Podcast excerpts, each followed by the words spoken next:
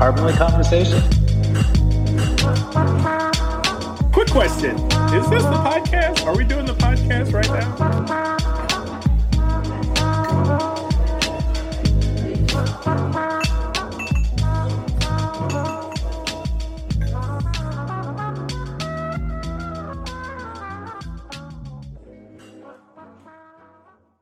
All right. Hello, everyone. Shane here with my friend Chad, and we want to welcome everyone to another episode of Crbnly Conversations. We hope everyone had a safe and fulfilling holiday with their families, friends, anyone. Maybe you avoided everyone, but as long as you did it safely and had fun. Yep. I'm still a little bit full from the food, but you know, before we kick off today's episode, we want to remind everyone we are a podcast where friends examine the intersection of community, lifestyle, and consumption in our lives. We created this in hopes to share our stories and curiosity in order to try to motivate actions that lessen our carbon footprint. We hope it's motivating you all as well. And we just want to build a community to share our journeys, you know, together and kind of give each other tips and things like that. And always remember, check us out. We drop episodes every Wednesday. All you need to do is scroll down to the show notes, click on find and join the conversation, and that'll link you to all of our past episodes and new episodes on your favorite podcast app, whatever you use to listen to podcasts. We got you taken care of. And also, if you're on social media, please follow, share, like, comment, anything you can on our pages. We have Instagram, TikTok, X, and YouTube. So as always, we appreciate the support. And we'll let Chad introduce today's episode. So, Shane, you and I were talking just earlier, and we're like, there's this really great TED Talk by Ayana Elizabeth Johnson on how to find joy in climate action. I know we kind of dig in on Crbnly Conversations, like the costs, the expenses, the impacts of climate change, and also all the things that we can do. And this video really resonated with me. I think it resonated with you. So we wanted to bring some of this video to our listeners, talk about it, and then really like get out of this conversation quickly so all of our listeners can pivot to this TED Talk themselves and hear Ayana speak much more clearly about a topic she's been researching and doing something about than we have. Yep. So people often ask me what they can do to help address the climate crisis. But what they usually mean is, what's one quick, easy, simple thing they can do?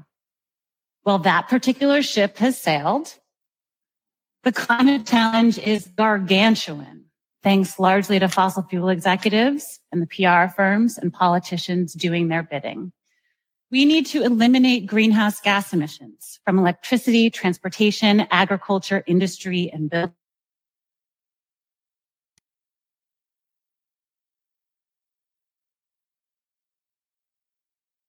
About transformation, and the stakes for humanity are greater than my heart and mind can fully fathom.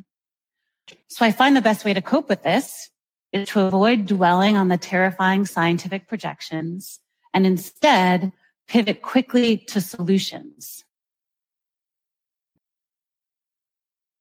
As Shane gets that video down,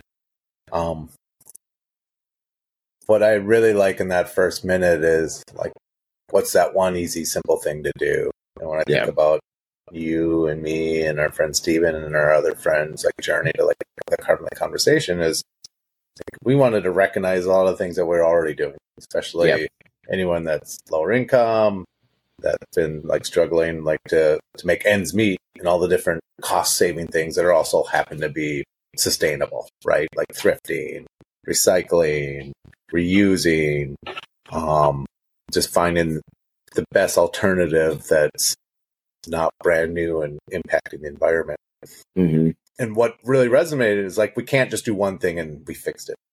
Right. And that's why we think of Crbnly Conversations as like a lifestyle, right? What is like, how do we string together stuff that we're already doing and add to that through the knowledge that we're gaining through these conversations? And that to me, like, just really sticks out as like, okay, how do we do this positively? And how do we actually change the mindsets of ourselves and others? So larger action, climate change action. Exactly. Yeah, I agree. I mean, yes, there are things that affect climate change more than others, but let's just use like fossil fuels, for example. The average person, like we've said in many podcasts, the average person doesn't have money to go and buy an electric vehicle. You know, you can go, there's some things that you can go and vote on that every now and then might have some sort of, you know, hand in trying to change the dependency of fossil fuels. We'll say that, especially that we have in this country, but really across the world. But you can do small steps towards that, that are more obtainable for the average person, like driving your car less. Maybe if, you know, if you're going to a store nearby, walking or riding a bike, things like that. I think that being part of the change is more realistic, and you feel more connected to it when it's things that you know that you have access to do. Yeah. You know, so it's like, and I love the quote. I wish we used it more, but I think we used it on the first episode. It's like, do what you can with where you're at, with what you've got. And I think that really defines kind of what she's speaking about a little bit. But yeah, definitely highly recommend this. Recommend everyone to, you know, take 10 minutes out of their day to watch this TED Talk. Yeah. Do you think we have a little bit more time to watch the next minute where she talks about the Venn diagram? Yep. Let's see here. Let's spread some of that Crbnly joy. Now, the climate movement and the media all too often ask each of us to do the same things, to vote, protest, donate, spread the word, lower our carbon footprint. That term, by the way, carbon footprint, was popularized by fossil fuel corporations in an attempt to put the blame on us as individuals. But yes, it is good to do those things. I do those things. However, all too rarely are we asked to contribute our special talents, our superpowers to climate solutions. And what a failing, for that would actually enable the radical changes we need. So, where do we each begin? Here's my best answer, a Venn diagram. The first circle is, what are you good at? What are your areas of expertise? What can you bring to the table? Think about your skills, resources, and networks. Yeah.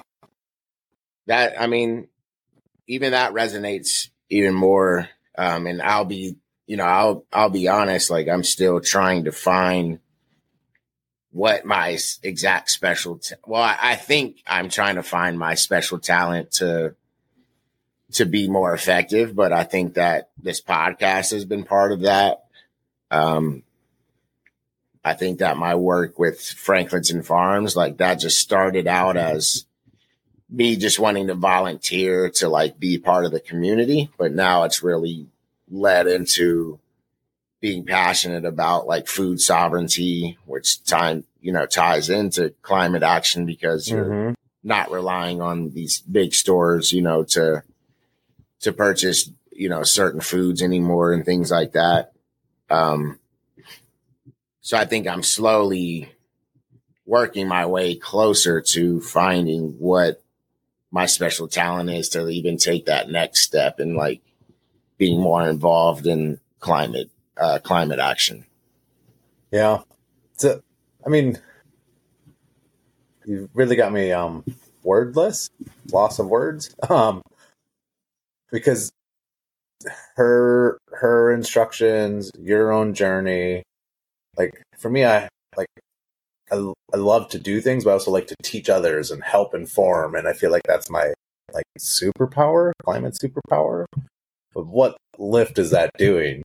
Like, I just have to believe, right? And maybe that's my real climate super, is I actually believe and I'm hopeful, because there are differences being made and changes being made. And if us, the masses of consumers, don't actually want them or think about them or know about the options, like these larger initiatives just don't stand a chance, right? Yeah. And we could go down that rabbit hole of what it used to be like and where it is today and see that difference. But it doesn't mean things are getting, the climate is fixing itself yet. Like, we still are struggling to get below that less than 2 degrees Celsius global temperature raises, and the impacts of that. So I think this TED Talk is just brilliantly positioned.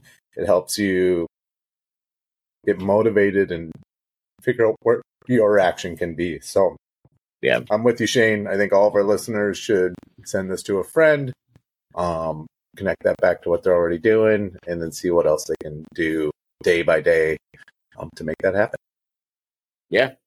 Yeah. Whenever you share this, and if TED Talks aren't your things and you want to see, two handsome guys talk about climate action, tune into Crbnly Conversations. We in a way are giving solution ideas with each episode almost.